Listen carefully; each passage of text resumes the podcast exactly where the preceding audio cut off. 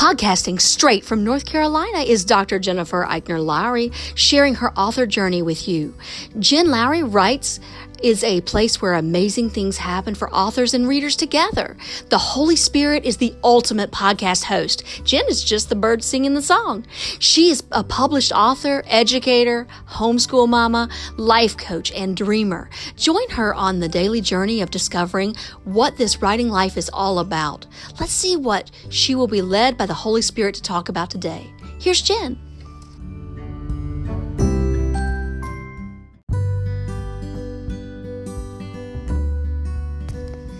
Thanks for supporting my Jen Lowry Writes podcast. My purpose is to inspire and encourage others to chase after their writing goals with faith and courage. By hitting the support this podcast button and with your monthly contribution of 99 cents, $4.99, or $9.99, you are helping me chase after mine.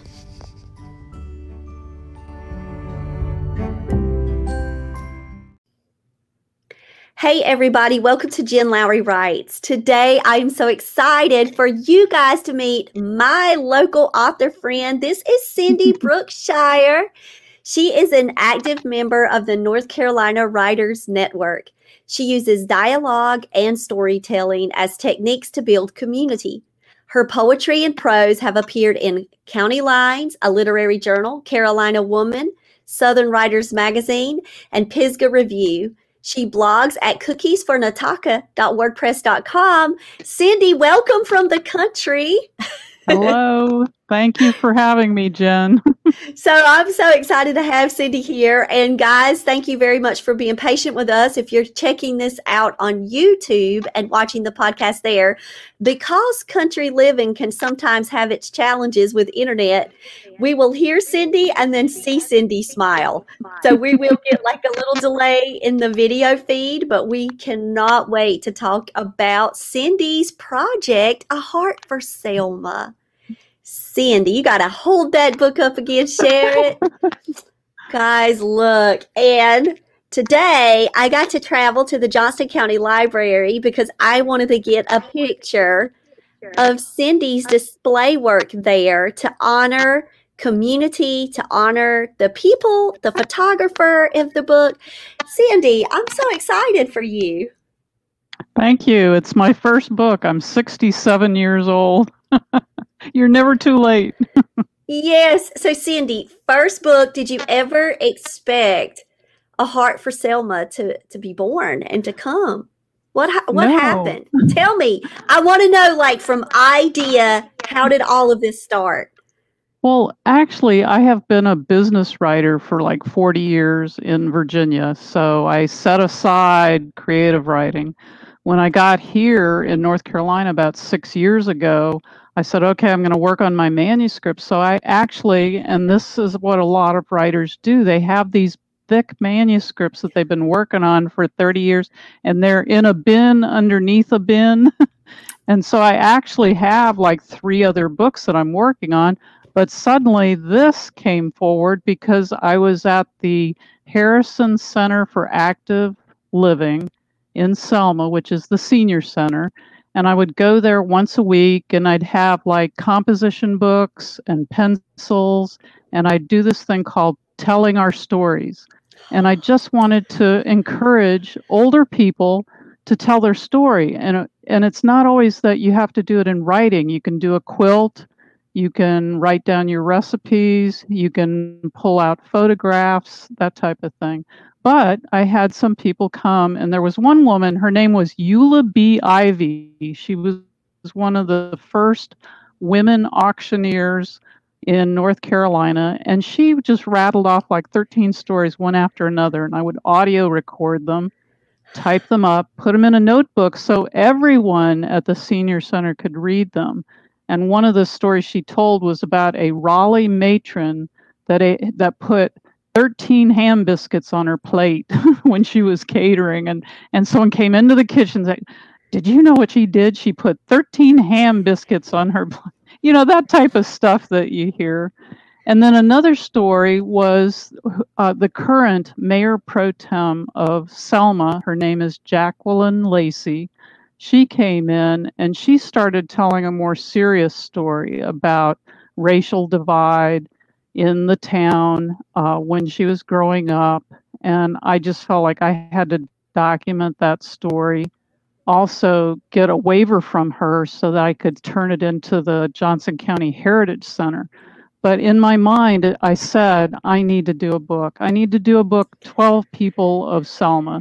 So uh, when we started this Activate Selma, which was a group that meets every Wednesday morning. We started out at the senior center, at the visitor center, and it was just have coffee, talk about what action we're taking, and go out and do it. It was like we don't complain, we we make change happen because there's so many broken record stories in Selma. So I wrote off for a grant, an artist support grant, which is the type of grant that they will buy you a computer or they will send you to a course. It was it has to be something that pulls you together forward as an artist. And I said, "Well, I need a book. I've been a writer all my life and I don't have a book, so I can't say I'm an author." And it just helps with the street cred to say, "This is my book. I'm a writer." People understand that. So I did get the grant and they paid for uh, an editor and they paid for book production. I paid for photography. Uh, I did. I donated the writing myself, but I had six months to do it because of COVID. They took their normal year-long grants and made them into six months. And I thought, oh, I can write twelve stories in six months. I didn't count on the marketing, the production, the editing. So one of the first things I thought was, I wish I'd have read this first because when I got to the editing part in your book, you talk about how it, it's like a five step process. I just figured I would just get it just as clean as I could, send it off to the professional editor, and she would just bless it and send it back to me. She sent it back to me and said, You need to do this, you need to do that. I literally was tearing it apart over again, and I got to the point where I was like in tears. I was like, "I'm not, gonna, I'm not going to make my grant deadline. There's just too much work." And it's like I just had to calm myself down and say, "You're going to do this. The next time you're going to do do it the five step way that you talk in your book." But anyway, I made I made the deadline. I got it out, and it's now i'm now in that window of marketing. Between august 1st was when i said i've launched it and i figure until september 16th that's that's my drop dead okay what have you written lately and go on to the next project. But i'm working everything that i can to get the word out about the book so. And it's fun. I'm having fun so that arbitrary number, like you're starting August 1st and finalizing it September the 16th as a marketing well, plan, was that something that you set for yourself? It was something I set for myself because many, I had seen many writers in Virginia and North Carolina. They'd self publish their book, they'd set up their uh, book launch or their book signing, and the books wouldn't be there yet. So I said, okay, I am ordering the books in August. I'm putting the signing September 16th. And so that would give me time to, you know, like stores do soft opens. I'm like, I'll just do a soft marketing plan. Well, it hasn't been like that. It's been like, boom, everyone wants to know about this book. So I almost don't even need to do the the book signing September 16th. Although I do need to order more books because I I have run out of them. I, I ordered 300. I've placed or sold 260. I have 40 left in my car. so I'm trying to figure out that. I don't want to order too many and have them sitting in my garage for the next 10 years, but enough that I can I can do that signing on September the 16th.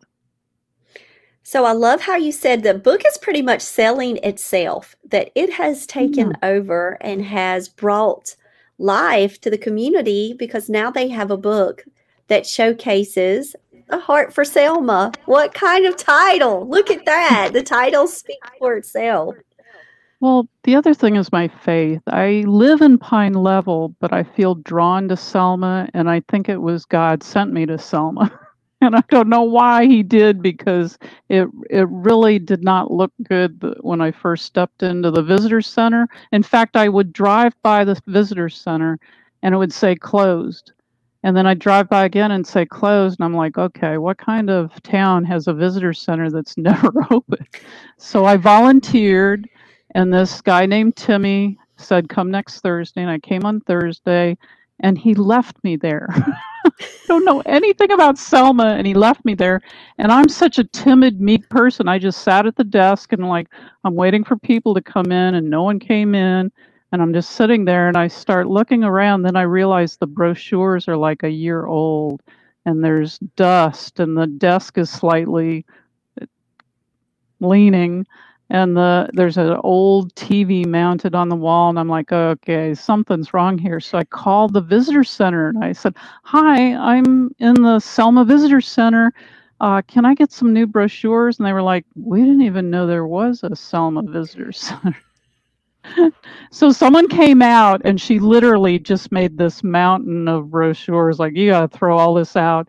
She gave me new posters for the wall I got uh, Pine Level Furniture to donate some rockers, some red Troutman rockers, and got rid of the leaning desk and the mounted TV, and then started investigating Selma. And a woman named Suzanne Pote, she used to do a platform design. She said, You need to not just sit in the visitor center, you need to go out and meet the people in the town. And so I I did do like an art pop up and some other like artistic type things. And out of that, uh, there were like three other people that would meet me every Wednesday morning. We called ourselves Four cups Selma because we were all like, what can we do? What can we do to help this town? And so we realized we needed to change ourselves. And I think that's why my faith came through because you can't change a town, you can't change anybody else. You can change yourself. And the only way to do that is to listen to the creator working through you. So I, I look at him as the creator. I am the scribe. And I'm like, okay, what do you want me to do? And that's when I applied for the grant started writing the stories. So like and the other is... people. The, the stories are all of people and their faith. What drew them to Selma? What brought them to different breaking points? What brought them to mountain highs? What made them figure I'm in the right direction? I mean, one of them is a minister who uh, became minister at Selma Baptist Church, and he drove into town he saw the depot and he's like, "Oh, this is a cool little place." And then he started driving around town. He was like, "Oh, oh. my gosh, what's what's going on here?" And he did a prayer walk when he when he took his call to the church. He did a prayer walk in downtown and he would stop at each building and prayed for it. And God told a voice told him, "Don't look at it as it is. Look at it as as it's going to be." And and he just held on to that. So the every story has something in it that gives you a grain of hope and makes you see that Selma isn't buildings it's people. It's the people who have lived here you know 60 70 150 years and we all are just the current you know stewards of the of the town. We're on the shoulders of the people that came before us and they were people of faith also I absolutely love this story. And I love how you have accepted it as it is a part of your calling because you volunteered. It started out as you driving by and being led to volunteer at an unlikely place, a place where you don't know the yeah. town, you don't know. And no one else knew about the visitor center either, apparently. But God knew. Yes, that's it. I could see him everywhere. And the people who would come in would be people who had left Selma and they would be like, What happened to Selma? Or it'd be local residents, you know, just coming in to talk, or what I called the walkers. There were several people that just walk around town almost all day long. And so I would start stocking bottled water so they wouldn't get dehydrated. But they would tell me all these wonderful stories of the town of people, people in the town. I love this, Cindy. You can start a whole movement across the United States and the world where people can capture stories right well, this, in the heart of their hometowns. Well, this actually is part of a story because there's a national movement called strongtowns.org. It's it's out of Brainerd, Minnesota. It's a man named Charles Marohn and he actually did a book tour for his first book, and I went to meet him in Davidson, North Carolina. One of the things he said in his first book is, what is it? Humbly look where people struggle. Humbly look where people struggle. Uh, listen to them. Think of one small thing that you can do to address that struggle. Do it now and then repeat it. and I just thought that's easy enough, you know. Where do people struggle in Selma? And what I found was no one was talking to each other. The uh, dialogue was dysfunctional, and that's why I say in my bio I use community dialogue. I just simply get people meeting each other and talking to each other. So even as as um, even last week, we we move our meetings on Wednesday mornings for Activate Selma to different places, and we were in this place on Raiford Street, and the woman who who has her business in that in that building did not know the woman across the street who's been in business for like 30 20 30 years had never met. So it's simply and this is what we did in neighborhoods in manassas virginia. We would meet we would have hot dogs we would have a yard sale and and realize that people didn't even know their neighbors across the street. And once you get to meet and talk to each other, then things change. Mm, I love that so much. And so, yes, dialogue and storytelling as techniques to build community. And you're living that. You're living that bio mm-hmm. out in practice. Yes. So, so business writer to this project, but you said you had mm-hmm. three others and then all of a sudden a heart for selma moved in and took over and yes. bulldozed everything aside right. so what's happening with you now now that you have got this project out and about it is a bestseller on paperback on amazon congratulations for everything you're doing to highlight your stories of your community so, what's next for you? Are you going to stick within this nonfiction storytelling world or are you moving on to fiction? I'd love to hear. Well, I do have poetry and short stories that I've placed in different places. I want to collect them all into something called Little Towns because a lot of them have to do about little towns. I wrote a story. Uh, my daughter did roller skating when she was little. She's 35 now. But every Saturday morning, I would sit in the roller rink while she did her thing and I'd write a story about it. So I'd call it Saturday Morning Skate. So it's almost like putting these stories and poems to bed in a little thing called Little Towns. And so I, this is another idea I got from you. Uh, when you talked to the Johnston County Writers Group, you said you start out by having a picture of your of your book cover. and so I went on Instagram, and there's this guy. He's a photographer. His name is Watson Brown, and he goes around North Carolina and takes pictures of farms and tractors and old houses and little towns, and then kind of slightly filters them or colorizes them. They're just beautiful. So I contacted him uh, two days ago and I said, I want to use one of your photos. What's it going to cost? And I was like, yeah he said $100 for a one time use for a book cover. So I'm like, yeah, I can afford that. So I've narrowed it down to nine different pictures. And when I get the one that I feel, and I pray over this, which one do you want? Because you know the book cover is so important. That's what sells the book. And he has like 19,000 followers on Instagram. so I I want to use one of his photos because his fans are going to want to see it, and then um, and then put my it's I call it putting them to bed, putting my stories and my poems to bed. I and love that. Work, and then getting the bin under the bin and get the manuscripts out that I know need a whole lot of work. I mean, I they really are in the middle, but I need to go ahead and face them. You know, what I write is a lot of memoir and it's very personal and painful, even. Uh, so facing up to it is even hard. But I know that's another thing that God wants me to do. In fact, one of the things I'm doing in Clayton, Clayton Library just got a grant with the big NEA Big Read. So they're encouraging the entire town of Clayton to read Sandra Cisneros, The House on Mango Street. So the Johnston County Writers Group is going to have four workshops. One of them is this fall, the other three are in 2022, but they're all using this as a prompt, and the chapters are very short.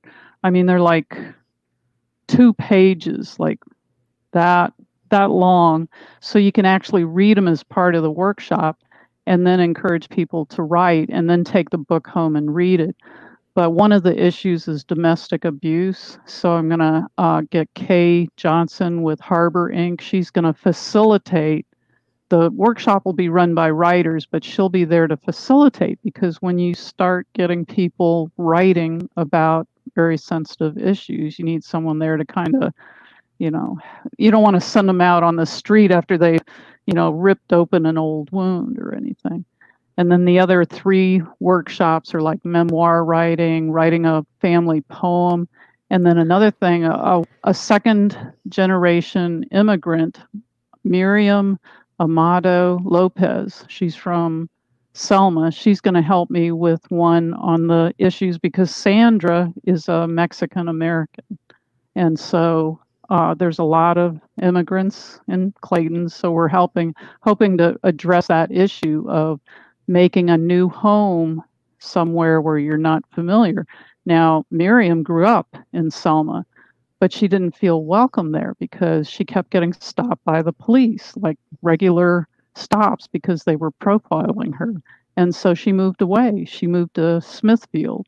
And she said, I love Selma, but I got tired of being stopped by the police. So it's when you can bring those kind of issues out and write about them and talk about them, I think it, it heals a community and makes change happen. Love it. Using story for change and using books that matter that can also help build that bridge yeah, that, in community. Yeah. yeah, that was Joy Garretson did all the grant writing to get this with Hocutt Ellington Memorial Library. So she did all the hard work to get this. And it's not just writing workshops, there's going to be like musical performances and theater and everything. It's a huge grant. Nice. Congratulations. And and that mm-hmm. also is a testament to you and the writer community. So encourage other people that are listening right now but may not have joined a writing community and talk to them about that power of connection you're not alone. And it that's the other thing i learned about this book. I thought it was going to be my thing that i had to do all by myself and that's not true. I needed an editor a book producer uh, a photographer. The photographer is katya gentes gentes. Uh, i tried to get a professional photographer and I couldn't get him. He was too busy. She's a barista at Coffee on Raiford in Selma. She's 17 years old. She needed somebody to help her build her portfolio. And I said, okay, I'm going to take a chance. Well, the grant report wanted to know how many youth I used in my project. And I was like, one. She's right there. so so a lot of it's just it's serendipity, it's God, it's putting yourself out there cuz I had to make myself vulnerable. I couldn't do this alone. There were 23 people involved in this project. It wasn't just 12 interviews, it was 18 interviews and the stories like I said are very personal. And in fact, the way I wrote them, I interviewed them and the first version was always the roughest one like i'm putting it i'm putting everything out there that you told me. And then they would come back and i was surprised at the level of yeah go ahead and say that because people need to hear it so. So in writing and in order to write you have to write. And so i do this thing called the artist way.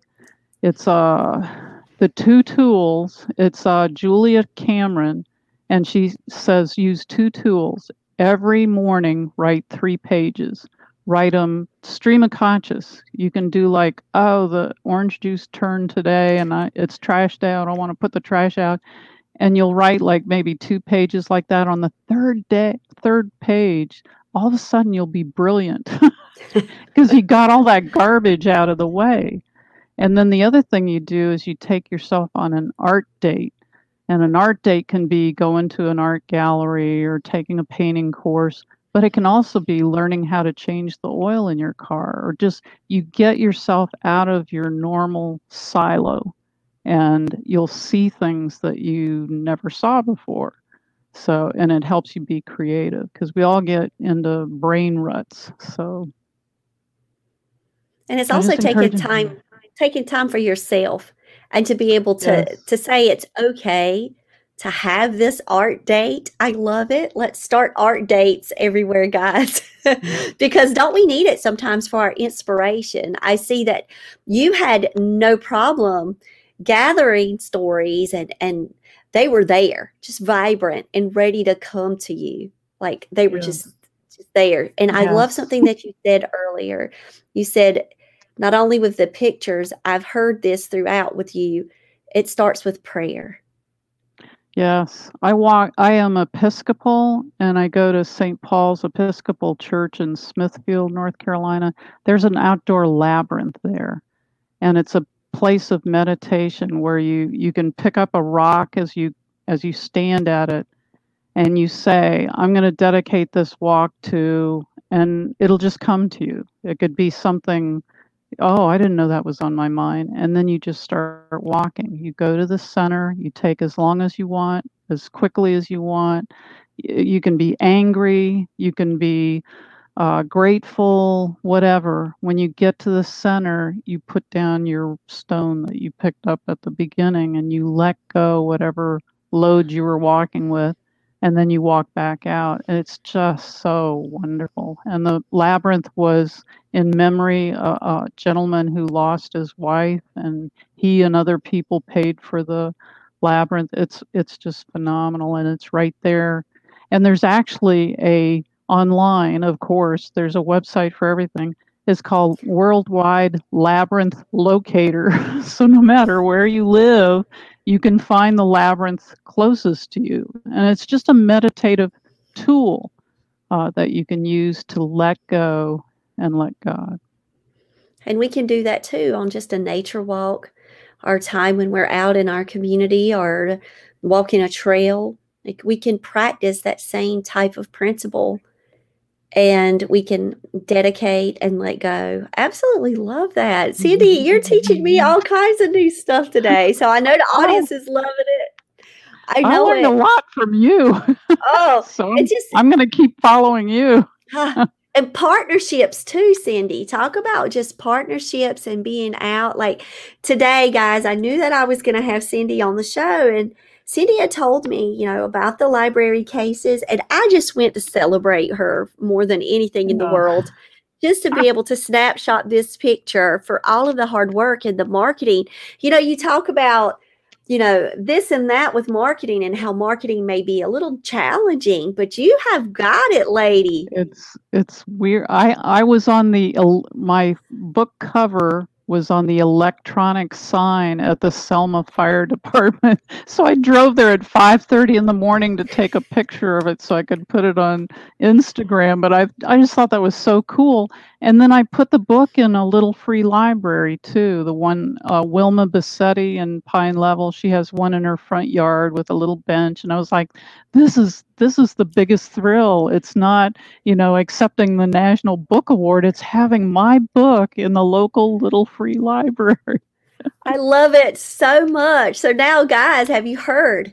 Have you heard already some new tips that you can go on? I hope you have your journals out. If not, you could just re-listen to everything that Cindy is sharing. So, Cindy, about authentically just sharing out your story and now having to order more like getting it into that local yeah. shop, that local community, because it is to celebrate Selma. And you know that transition into that how how was that for you just walking up and pitching your book well i i laid the groundwork for it it's like uh what I, I I don't know where I got the book marketing plan. I think it's because I've been to so many writer meetings where people talk market your book, market your book. I knew it's something that people you don't leave it until your book comes out. You have to do it like 6 months ahead of time because there is no time. And every day I have to do okay, I'm going to do this or the next day I'm going to do this because it is just tiring, you know. The books are heavy. Uh, but there were enough receptive people that they they said, "I'll take 20 books or I'll take 10 books or whatever." And then uh, Jeffrey Hamilton with Coffee on Raiford, he actually ordered these little, uh, I don't know, the little things that they stand on, little plastic things, five of them. So I was able to some of the people that said I want 20 books. I said, "Here's a free stand from Jeffrey Hamilton." So Oh, I love that. That's cross that's cross promotion too. And getting other businesses to join along with you on those efforts. That's cool. That's a cool idea. Guys, another one, another tip from Cindy. Cindy the tip master up here. and so now that you're going to be working with your Little Town book, is mm-hmm. similar marketing plan for this one as well? Or are you thinking of um, no, going ahead and trying to research some new avenues? Not really, because what I learned from other writers who have self published, people want to be able to click on that second book. So the guy that produced this book, Victor Rook, said, When's your next book? You need to get it out because when people see you signing this one, they're going to want your next book. So that I knew to get that ready. So I already had someone beta read it.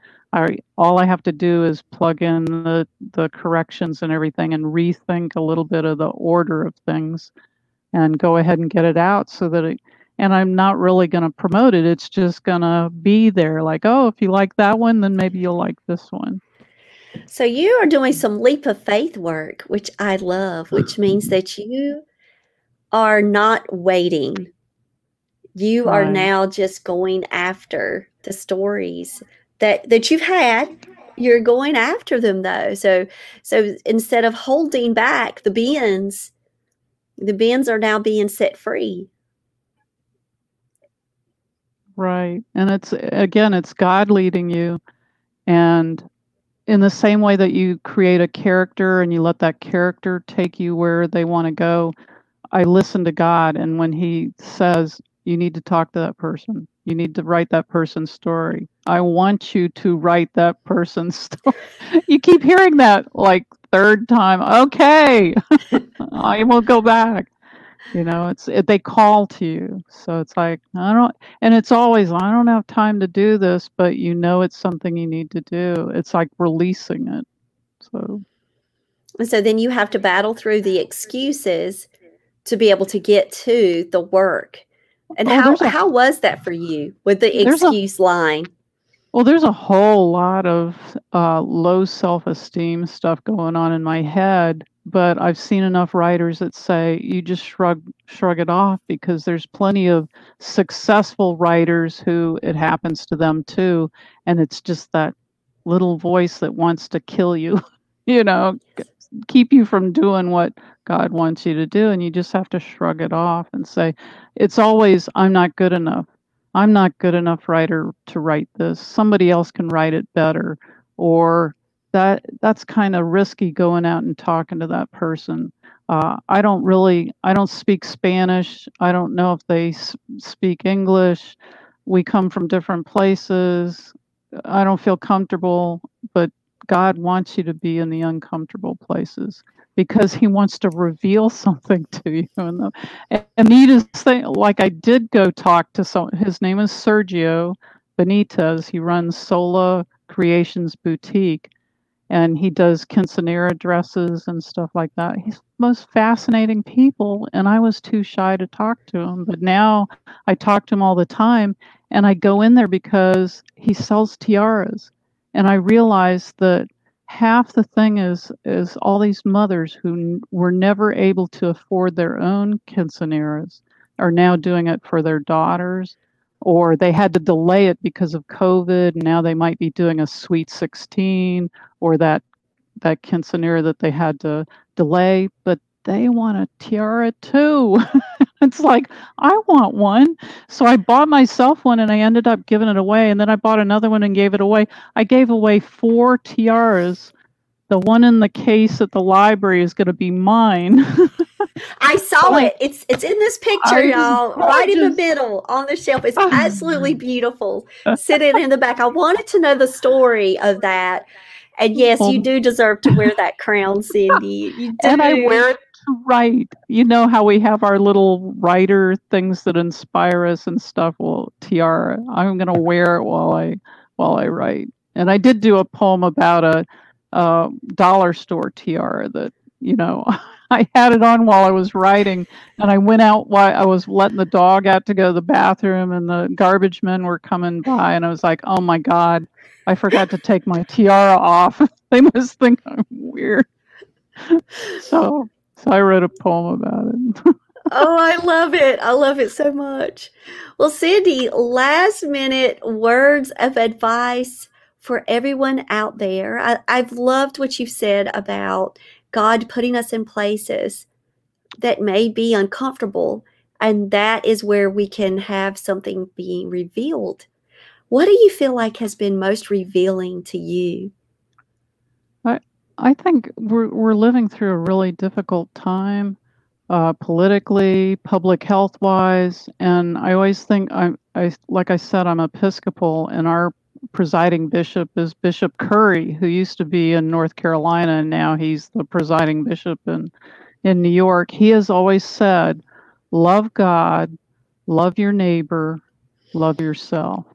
Just that that simple thing. If you just do that thing every day, you're going to make people's lives better because I see it as a rope and and people some people are on their last thread.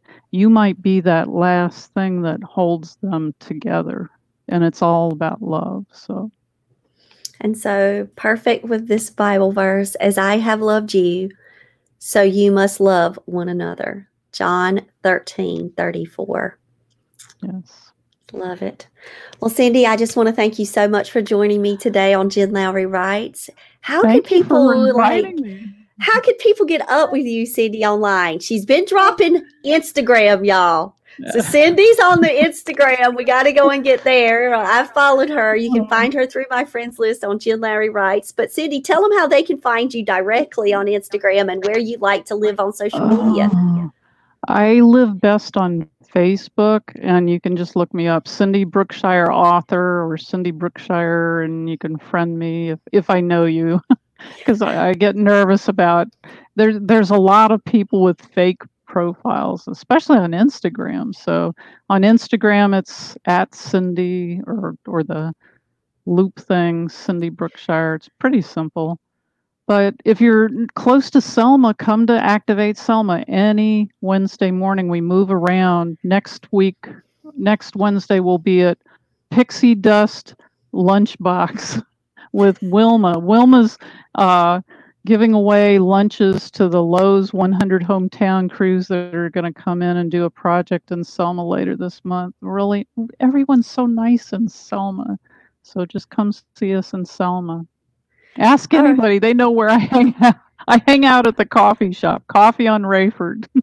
Awesome. All right, Cindy, thank you so much for sharing a heart for Selma with the world and all of the work that Thank you've you. done from idea to creation of the book to now putting it out there for the world to have. Just thank you for all that you've done, Cindy. And can I say it was supported by the United Arts Council of Raleigh and Wake County and the North Carolina Arts Council? That was that was the grant, and I really Yes. appreciated them. The stamp is on the back cover, guys, of the book. You can see it. Yes. Beautifully stamped, grant approved. Thank you so much, Cindy. Just hugs to you and all that you're doing. And thank you for just Thank being a friend to me. I just love you. I love your spirit. I love your kind heart. And guys, Cindy is so willing. Like she learned something and she's sharing it out with the world. And that's how we can make it a better place. So more people like you, Cindy. We need you. Thank- you. Thanks for inviting me. Everybody All right, guys. care. y'all have a blessed day. I'll talk with y'all later. Now that you've found me on the Jen Lowry Writes podcast, I challenge you to head over to where books are sold and find me there. I've published 11 books so far, and I write clean books for all ages horror, paranormal, sweet romance, fantasy, historical fiction you name it. I've got your genre. Search Jen Lowry at Barnes & Noble, Amazon, Kobo, and more. And for my Bible devotionals, you'll see my full name, Dr. Jennifer Eichner Lowry, on Amazon.